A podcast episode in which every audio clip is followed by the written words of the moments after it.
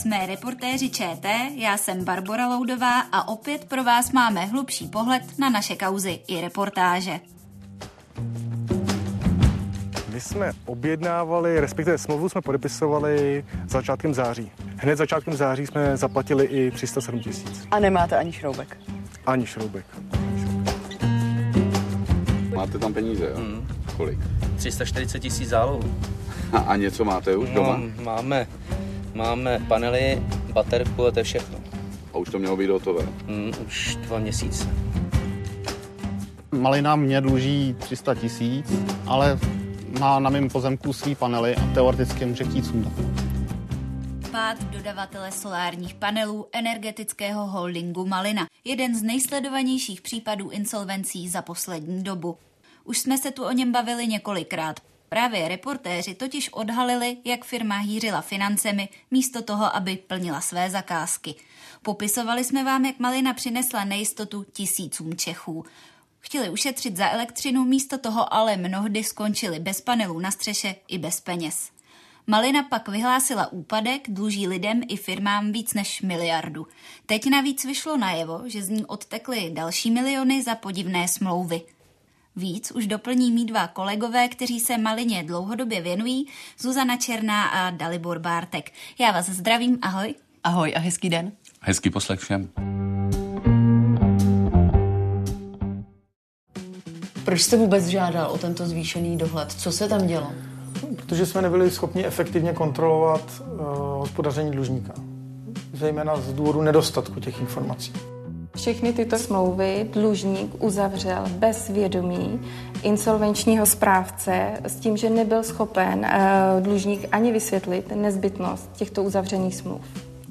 Vy jste zjistili, že Malina dál určitý čas fungovala a uzavírala smlouvy, které tajila před insolvenčním správcem, jak jsme slyšeli od samotného správce i mluvčí vrchního soudu, který právě jeho dohledem nad firmou pověřil. To vypadá, že v Malině se i přes dluhy a vyhlášený úpadek dál zvláštně utrácelo. Vy jste pátrali po tom, co se tam přesně dělo, tak o co šlo? To slovo utrácení asi není úplně přesné v tom smyslu, jak si to asi každý z posluchačů představí, mm-hmm. že by nějak plítvali penězi ve velkém. Ale co lze jednoznačně říct, tak už v době, kdy Malina byla v obřích dluzích a vše směřovalo k vyhlášení úpadku, tak byly podepsány smlouvy, o kterých teď jak insolvenční správce, tak soud pochybuje, že uzavřené být měly a že za ně získává opravdu služby, které nezbytně potřebuje. A to bylo v řádu milionů korun za měsíc. Jak insolvenční správce, tak soudy, v podstatě dvě soudní instance, hovoří o tom, že si nejsou jistí, že ty smlouvy jsou účelné. Účelnost to lze přeložit jednoduše tak, jestli ta firma vůbec takovéto služby za takovéto peníze potřebuje, respektive jestli dostává služby, které jsou adekvátní těm platbám, které ta firma musí platit. To je ta účelnost. A to jsou ty pochyby soudu, respektive insolvenčního správce, které vedly ve finále k rozhodnutí o tom, že nad tou firmou bude mít insolvenční správce daleko blížší dohled, těsnější dohled, než měl ještě v červnu a v červenci. Teď má něco jako právo veta, jak nám říkal jeden z respondentů pro rozhovoru. Mm, mm, takže když to jenom schrneme, tak ta firma dál funguje a může dál fungovat, i když dluží asi třem tisícům lidí, akorát tedy ty smlouvy, které uzavřela, jsou zkrátka něčím trošku zvláštní. Je to tak, ona i musí dál fungovat, pokud má přesvědčit jak své věřitele, tak insolvenčního správce, případně soud, že se z té nelehké situace může dostat a že se může dostat dokladných čísel, tedy, že může své dluhy splatit a dál třeba někomu dalšímu, pokud bude mít zájem, postavit solární elektrárny. Zároveň je v úpadku, to je ta insolvence a ono to zjednodušeně řečeno znamená to, že právě insolvenční správce dohlíží na tu firmu, sleduje, kam chodí peníze, jaké smlouvy ta firma uzavírá a podobně. A za normálního stavu ta firma má ještě pořád relativně velkou volnost. V momentu, kdy se ale objeví prapodivné nebo pochybné nebo spochybňované smlouvy a insolvenčnímu správci se na nich něco začne nelíbit, tak může požádat soud, aby mu přidělil ono právo veta, ono jakoby těsnější rozhodovací pravomoc a teď je ta firma jednoduše v situaci, kdy jakmile chtějí utrácet peníze, podepisovat smlouvy a podobně, mohou tak učinit pouze po souhlasu právě insolvenčního správce. Vy jste ty smlouvy, které Malina tajila před tím insolvenčním správcem získali. Vezmete nás prosím trochu do zákulisí vaší práce a popíšete nám, jak, jak jste se k těm smlouvám dostali? Tak asi bychom chtěli říct, že uh, jsme běhali nejen po Praze a snažili se smlouvy získat, ale ono to je v tomto případě o něco jednodušší, protože uh, na soudu leží obrovský uh, spis, ve kterém jsou jednak právě zkušenosti zákazníků, ale i nejrůznější podání a součástí toho spisu jsou i ty konkrétní smlouvy. No a protože Malina, jak už jsme řekli, dluží tisícům lidí, tak v podstatě každý z těch věřitelů má právo na hlížení do spisu a stačí pouze najít cestu, mm, jak eh, někoho z lidí, kteří mají toto právo skontaktovat, abychom se k těm smlouvám dostali. A my jsme se k ním dostali a já jenom doplním drobnost. Eh, firma je před insolvenčním správcem eh, dlouhou dobu nebo dlouhé týdny tajila ty smlouvy a to je asi základ toho problému. Hmm. Kdyby byla otevřená, kdyby to konzultovala se správcem, kdyby během uzavírání těch smluv dokázala adekvátně vysvětlit, proč je firma potřebuje, možná by ten problém nemusel vzniknout. To je otázka. Jenomže ta firma to tajila a insolvenčnímu správci se to nelíbilo a nelíbilo se mu způsob, nelíbil se mu způsob komunikace té firmy, no tak udělal, co udělat mohl podle zákona. Požádal o to předběžné opatření. Hmm, předpokládám, že také vzhledem k tomu, jak dlouho se kauze věnujete, tak jste nejen s těmi věřiteli, ale i s těmi zákazníky a tak dále v kontaktu. Je to tak, my už máme síť uh, svých kontaktů, takže občas uh, dokážeme nahlédnout uh, i do toho, jakou zkušenost mají oni a dostáváme se takhle možná o krok dál, o krok blíž. A já jenom doplním, že nejenom tedy zákazníky, ale i ty významné hráče z té mhm. maliny jsme dokázali skontaktovat a s mnohými z nich udržujeme diskrétní, eh, řekněme, vztah, takže některé věci se dokážeme, k některým věcem se dokážeme dostat dříve, než eh, kdybychom tyto kontakty neměli. Mm-hmm. Těm, kteří za malinou stojí, se ale přeci jen asi příliš nelíbí, že se kauze tak dlouhodobě věnujete a že se uh, jich dotazujete na to fungování. Tak uh, baví se s vámi, uh, je těžké se k ním dostat. Tady jsou dvě větve, protože ten, kdo dostal malinu zřejmě do potíží, zřejmě dostal do potíží, tak to jsou zakladatelé maliny, tři jména, Joachim Bém, Cyril Regner a Jan Urban.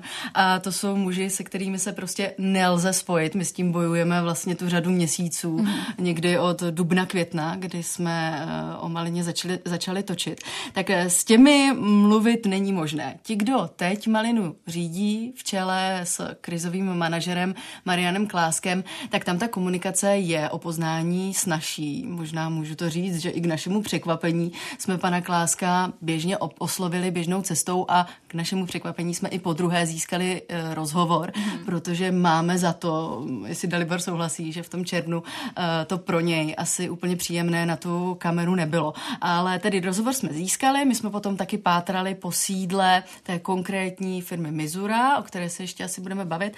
Eh, neuspěli jsme, že bychom našli cedulku, tak jak to bývá. A když jsme se obraceli na právníky, tak eh, tam jsme se, jak to v naší práci bývá, zase dostali nebo dočkali zavřených dveří před nosem. Tak na to, že tady má sídlit firma, která řídí krizově malinu, tak je to trošku zvláštní. Bez jmenovky, bez zvonku. Co vaše kanceláře dělá pro energetické holding Malina? Můžete se mě na to ptát, kolikrát chcete. Já jsem vám řekl, pokud máte nějaké dotazy, písemně, a my vám zodpovíme, pokud budeme moc. Hmm, osobně ne, jo? Zmiňovali jste další firmu, firmu s názvem Mizura. Tak ta má v příběhu jakou roli? Zcela zásadní.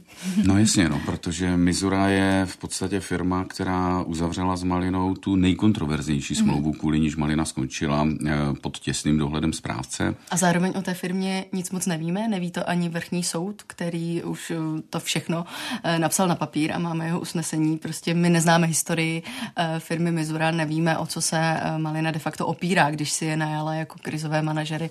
Nevíme, jestli mají zkušenosti a nejde ani moc dopad pátrat. Oni, oni ty zkušenosti pod eh, tímto subjektem asi nebudou, upřímně řečeno. To je firma, která eh, vznikla před x lety, nějakou dobu vůbec eh, nedokládala účetní závěrky do obchodního rejstříku. Ta firma se stala majetkem jisté 25-leté Adély Beranové, což je dcera podnikatelky Barkové, Libuše Barkové.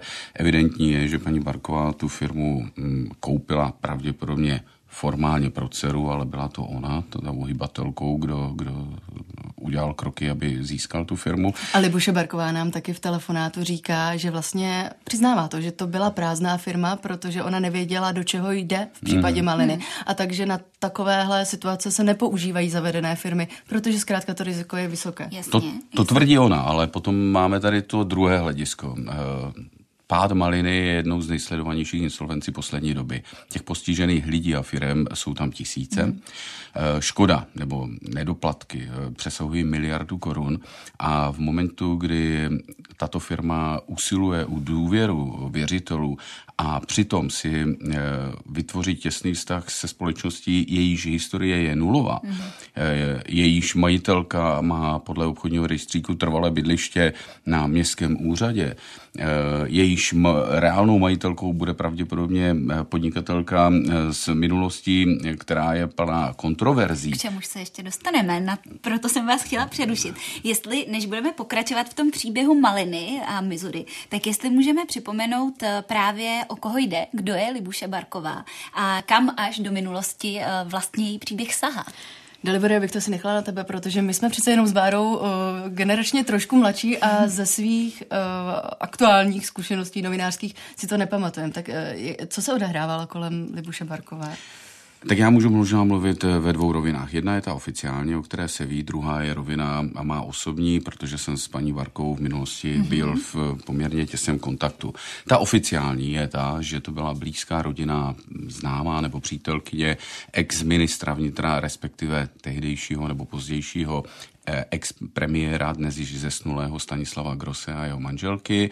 Eh, zároveň se o ní ví, že udržuje těsné kontakty na bývalého primátora Prahy, Pavla Béma, to nám konec konců sama přiznává, eh, že se znají spoustu let. Eh, je to podnikatelka, která mm, proslula také určitými kontroverzemi, ať už tím, že vlastnila dům, v němž byl provozován nevěstinec, tak tím, že se později pokusila eh, získat peníze z pojišťovny za škoda, která jí měla být způsobená, avšak podle soudu způsobená nebyla, mm-hmm. za což tedy vyfasovala u soudu podmínku. To jsou ty kontroverze, které ji pro, eh, provázejí. Sám za sebe já mohu říct, že eh, jsem paní Barkovou poznal, byla to jakoby v osobním kontaktu, eh, byla to vždycky komunikativní žena, kombinačně a informačně zdatná. Eh, já jsem s ní komunikoval v době, kdy jsem eh, byl v těsném kontaktu pravidelném s tehdejším takzvaným vládcem podsvětí Františkem Mrázkem, mm-hmm. kde ona sehrávala určitou roli v komunikaci mezi panem Mrázkem a právě eh, premiérem Grossem. Eh, pan Mrázek byl známý svým velkým vlivem, avšak ne velkým přátelstvím vůči panu Grossovi a naopak. To znamená, ona byla jakýmsi prostředníkem eh, a nemohu říci, že bych z ní měl vyloženě negativní pocit ve smyslu, že by mm, mě tahala za nos nebo že by se mě snažila podvádět a podobně. Eh, ale toto je prostě minulost, která ji provází. Hmm, překvapilo tě to, když, když se dozvěděl, že i ona stojí za malinou? Eh, překvapilo mě to výrazně, protože tu první informaci jsem dostal někdy možná na přelomu května a června. My jsme tehdy připravovali druhou reportáž, kde uh, jsme se té lince uh, ve finále už nevěnovali, a to jenom z časových důvodů. Já si to tenkrát pamatuju. Dalibor mi volal a říkal, Zuzo, já to ještě nemám ověřený, ale možná je tam Barková. A uh, byl to takový otazník, vykřičník, takový moment, kdy jsme spozornili a kdy jsme se tomu vlastně uh, tak trošku jako mimo scénáře mm-hmm. rozhovoru uh, s panem Kláskem věnovali i v tom rozhovoru a i on byl překvapený, když jsme to jméno zjistili aha, nebo aha. zmínili. On byl překvapený, že to víme. a nebyl evidentně připravený vůbec po této linii ten rozhovor vést, což aha. je ostatně drobnost nebo malá pasáž té reportáži, kterou jsme připravili teď září. Na stranu druhou Eh, ještě dořeknu možná jenom to, eh, Tehdy jsem se dozvěděl, že paní Barková má do maliny přinést peníze, že má být prostředníkem mezi malinou a investorem. Dnes máme informace, že chce malinu eh, získat nebo ovládnout sama. Hmm, možná si pojďme pustit právě ten rozhovor, eh, z, který jste zmiňovali, kdy se pan Klásek, nebo kdy vy se pana Kláska dotazujete na paní Barkovou. Co dělá paní Barková v, pro Malinu? Ale v, já nerozumím té vaší otázce. Jako, nebo... Potkáváte se s paní Barkovou nebo ne? Spolupracujete to... s ní nebo ne? Tak tady v kanceláři nevím. Takže... já jsem neřekl v kanceláři, já se ptám. Já nevím, proč je to choulostivé téma. Ale není to, já, prostě není to, není to jako nějaká věc, kterou bych měl potřebu komentovat jakkoliv. Ale to znamená, že tady, tady je, nějakou roli tady má. Ale v, já vám na tuto otázku nebudu odpovídat. Vám se podařilo tedy nakonec spojit i s Libuší Barkovou. Ona sama vám do telefonu, jak jste zmiňovali, řekla, že za jejím angažmá ve firmě stojí pražský exprimátor Pavel Bem. Tak eh, můžete ještě více tedy popsat, eh, jak se k tomu všemu dostala eh, a jak jste na to přišli, vy už jsme probrali, ale nějak ještě tedy víc zasadit do kontextu. No, my jsme se Libuši Barkou snažili získat na rozhovor a ona nám ho napřed přislíbila, že bude v danou hodinu na daném místě. Měla to být situace, kdy jsme měli mluvit i s Marianem Klá Kláskem. Hmm. K našemu překvapení i k překvapení pana Kláska tam nakonec nebyla. Takže my jsme byli v situaci, kdy jsme nevěděli, jestli paní Barková s námi mluvit bude nebo nebude. No a nakonec se to všechno vyvrbilo tak, že když jsme měli cestu ještě na jiný rozhovor, na jiné natáčení, tak jsme seděli v autě a uh, najednou zvoní uh, telefon Dalibora a tam se objeví Libuše Barková. Takže my jsme velmi improvizovaně, a přiznáme to, natočili ten uh, rozhovor na hlasitý odposlech poslech a zase na můj telefon, protože zkrátka technicky jsme na to nebyli úplně připraveni. A pro mě to bylo velké překvapení, protože Libuše Barková vlastně v každé větě nám přinesla nějakou novou informaci, aniž bychom na ní nějak museli uh, zatlačit, abychom ji dostávali pod tlak, aby nám něco sdělila. Ona velmi bezalstně uh, řekla, že to, jak se dostala do Maliny, tak je jednoduchý příběh a sice, že ona říká, znám Pavla 10 let nebo 15 let, a tedy uh, Pavla Béma a že on ji požádal, aby kvůli jeho synovi Jáchymovi, který je jedním ze zakladat, zakladatelů Maliny, tak aby se na Malinu podívala, jestli s ní jde ještě něco dělat a dostat z problému. A já tady jenom doplním drobnost. Jáchym Bém je samozřejmě synem eh, Pavla Béma, bývalého primátora, ale hlavním majitelem Maliny byl Cyril Regner. Eh, to je naprosto klíčová osoba a Cyril Regner je rovněž součástí rodiny Pavla Béma. Pavel Bém je jeho strejda, pokud se nepletu. Mm-hmm. Takže on tam měl vlastně dvojí zájem, co se mm-hmm. rodinných vazeb týče. A co se týče toho rozhovoru s uh, Libuši Barkovou, tak já budu trošku přísnější. Ona nám ho přislíbila, dokonce hovořila o tom, že se na ten rozhovor těší. My jsme se na ten rozhovor připravili a ona tam jednoduše nebyla. Pan Klásek nedokázal vysvětlit, proč tam není, byl překvapený, tvrdil, že si myslel, že tam má být. Načež eh, jsme paní Barkové poslali SMS zprávu eh, a vlastně to vyprovokovalo tu její zpětnou reakci, kdy volala a řekla nám, že jednoduše měla jiné, eh, jiný program. A Ona že... říkala, že měla za to, že pan Klásek je ten, který má mluvit na jednu. Hmm. Ostatně můžeme si to pustit. Dalibor Bártek, dobrý den. Dobrý den, Barková, vy jste mi telefonoval, omlouvám se. No, já jsem vám telefonoval, protože jsme byli dneska domluveni na 12. hodinu. Já, vím, já jsem tam potom nebyla, protože jsem měla něco jiného. Bylo to pro mě, byl tam pan Klásek, který si myslím, že je ten uh, mediálně zdatnější.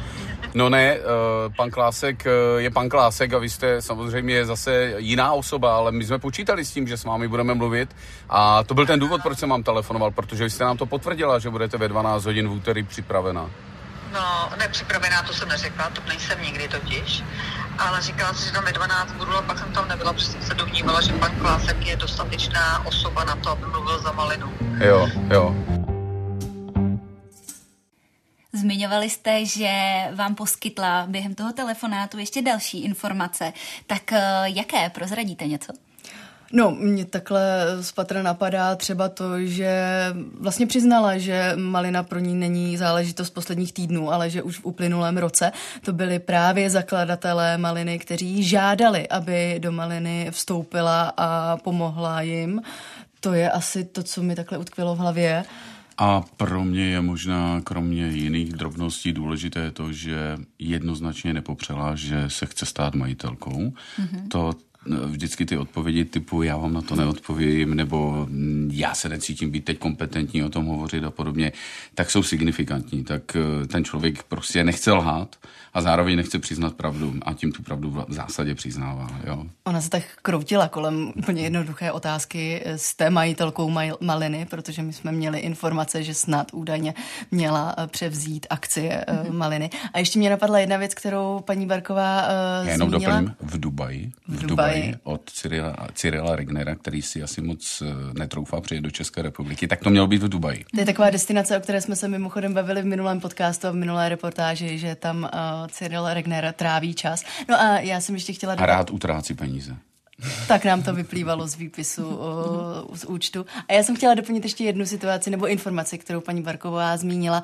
A sice, že úplně bez skrupulí uh, potvrdila, že právě ona dovedla do maliny Mariana Kláska. To znamená, že ta vazba mezi uh, těmi osobami, se kterými dnes komunikujeme, tak je ještě těsnější. Ona prostě řekla, já jsem Mariana Kláska dovedla do maliny, mám za něj zodpovědnost a slíbila jsem mu, že mu budeme stoprocentně pomáhat. No a já to jenom doplním, toto byla reakce na otázku jestli je pravdou, nebo respektive chtěli jsme znát její reakci na naší informaci, že by mělo dojít k výměně Mariana Kláska. A a opět to nebyla pregnantně jasně e, řečená odpověď ve smyslu neblázněte, ten je výborný, toho si tam chceme za každou cenu nechat. Paní Barková odpověděla ve smyslu, že je za něj odpovědná a že tu odpovědnost vnímá, ale e, myslím si, že ten zdroj informací, který nám o tom hovořil, že se tam chystají takovéto personální rošády, tak e, nemusel být daleko od pravdy. E, to napětí nebo ta vzájemná určitá tenze tam je asi cítit. To asi se Zuzkou jsme si všimli i u pana Kláska, když jsme se bavili na téma paní eh, Libuše Barkové, jak reagoval. Nebyla to taková ta otevřená debata s úsměvem na rtu. Nechci to nějak dramatizovat, ale ano, působilo to jako neúplně uh, přátelský sehraný tým, který by bez sebe nemohl být. A já to jenom dovysvětlím. Pan Klásek totiž do Maliny nastupoval co by manažer najatý Misurou. Ale poté e, zřejmě změnil status a stal se na základě rozhodnutí majitelů e, jediným členem představenstva Maliny, tedy nepodléhá Mizuře a nepodléhá paní Barkové. A přitom už... ten začátek tam asi byl společný, takže tam ty třenice asi nějaké budou mm-hmm. a logicky, když se e, kdokoliv teď stane novým majitelem, bavili jsme se o tom, že paní Barková o to podle našich informací usiluje, tak co by akcionář má právo e, e, uspořádat valnou hromadu a vyměnit členy eh, orgánů té společnosti, tedy v tomto případě může klidně změnit člena představenstva, což by znamenalo stopku pro pana, pana Kláska. Jestli to tak bude nebo nebude, to je otázka. Pan Klásek říkal, já to beru jako fotbalový nebo hokejový trenér, když už nebude zájem, tak já druhý den můžu skončit kroužíme tady celou dobu kolem jedné rodiny, jednoho jména, tak eh, co na to všechno Pavel Ben? Pavel Bem, eh, my už jsme se ho ptali v červnu u druhé reportáže, jestli eh, nějakým způsobem eh, pomáhá Malině nebo jestli se o podnikání svého syna Jáchyma zajímá a nějak do toho vstupuje. On to tehdy pouze v SMS zprávě, ale tehdy to popřel. A dnes, když jsme tedy od paní Barkové slyšeli, že to byl právě Pavel Bem, který ji prosil, aby pomohla firmě jeho syna, tak jsme se ho snažili zkontaktovat kontaktovat znovu, on nebral telefon a následně uh, na tu otázku, jak si máme vysvětlit rozpor mezi tím, co nám psal, že se tady neangažuje ještě v červnu a mezi tím, co teď říká paní Barková, tak jenom stručně odpověděl, že rozhodnutí paní Barkové nějak vstoupit do Maliny, tak uh, je pouze její osobní. Oba máte s podobným typem práce a novinařiny bohaté zkušenosti. Při jednom z natáčení právě kolem Maliny, jestli si dobře vzpomínám, tak se před vámi celkem nedávno eh, jeden respondent dokonce schovával v domě. Je to tak? Tak můžete nám přiblížit takovéhle nějaké zážitky? No za mě to byla taky bizarní situace, která nás u Maliny potkala. Tehdy jsme se snažili získat rozhovor s Janem Urbanem, jedním z těch hlavních mužů, kteří uh, stojí za Malinou v době, kdy její problémy gradovaly. On nám tehdy uh, rozhovor přislíbil, naprosto regulérní, přijedeme s kamerou, dáme si mikrofony, budeme si povídat. Například to bylo na stole, pak se to během dvou hodin asi čtyřikrát, pětkrát změnilo a nakonec to vyvrcholilo tak, že když jsme dorazili do vily uh, právníků Jana Urbana, potažmo Maliny, tak uh, jsme dostali informaci, že Jan Urban je v tom domě, ale mluvit s ním na kameru nemůžem a tehdy Dalibor, ty jsi šel do domu já, a já, já jsem byl, stávala na zahradě. Já jsem byl, já jsem byl vyzván, eh, abych vstoupil dovnitř s tím, že ale na začátek pouze já, bez Je to kolegyně, chlapská záležitost tam zazněla. Což mi bylo malinko nepříjemné, protože Zuzka zůstala eh, za dveřmi eh, na zahradě toho domku a provedli mě domem a usadili mě v místnosti, kde se mi představil mladý pán v brýlích jako Jan Urbán, který seděl jsem od něj metr. Já už teď můžu říct, že já jsem tehdy eh, měla eh, odposlech, protože Dalibor už tehdy měl na sobě mikrofon, takže Aha. já to, co se povídalo vevnitř, jsem slyšela a, a nestačila jsem se trošku divit. No, v podstatě jsme hledali cestu, eh, nebo já jsem hledal cestu, jak pana Urbana přijmět k tomu, aby na tu kameru šel, ale ten byl v tomto ohledu naprosto jasně rozhodnutý a, a byla to spíš z jeho strany, já bych řekl, snaha o slušnost, jakože se s námi teda nějak potká, ale že z toho stejně nic nebude a ve finále s námi hovořil pouze eh, právník, který eh, jej v té době nebo Malinu zastupoval a připravoval insolvenci. Eh, takže to byla taková zvláštní, neobvyklá situace, ale nebylo to poprvé, kdy jsme něco podobného hmm. zažili. Hmm. V takovýchhle kauzách to je asi celkem běžné, že odpovědní lidé nechtějí mluvit kor na kameru. Tak vzpomínáš si ty Dalibore nebo i ty Zuzko na nějaký podobný zážitek? Tak pro mě asi ten eh, největší nebo nejbizarnější vztah eh, s člověkem, s ním jsem se potkával a přitom nikdy nechtěl oficiálně hovořit, eh, tak to jméno je Radovan Krejčíř. Mm-hmm. To je muž, s nímž já jsem byl v kontaktu, tuším, od roku 2001 nebo 2002 eh, až snad do roku 2008, přičemž mezi tím stihl utec z České republiky přes Seychely až do Jižní Afriky. Já jsem v České republice, když tedy on byl ještě v České republice, tak jsem točil hromadu reportáží týkající se podvodu a trestné činnosti, která mu byla kladená za vinu a on byl ochoten se se mnou potkávat ale nebyl ochoten eh, hovořit na kameru. A to bylo možná vůbec to nejtěžší, protože mnohdy o těch kauzách hovořil jasné informace, ale eh, nebyly to informace oficiální a nebyly ověřitelné. Já jsem se nacházel v dost palčivých situacích, kdy jsem v zásadě uh, už sám sebe konfrontoval s myšlenkou, že ten vztah zcela ukončím, protože to bylo fakt složité. Jenomže to je ta naše práce. Eh, je těžké eh, ukončit kontakt s lidmi, kteří jsou nositeli informací a lidově řečou vybodnout se na to s nimi komunikovat. Zkrátka musíme pokračovat v tom, abychom se dobrali dál nějakým výsledkům. Někdy se to podaří a jindy ne, bohužel. Oběma vám moc děkuji za váš čas a někdy příště ahoj. Hezký den. Budu se těšit. To už je pro tentokrát ze zákulisí naší práce všechno. Jsme reportéři ČT v pondělí na jedničce, no a v úterý v podcastových aplikacích. Díky, že nás sledujete i posloucháte.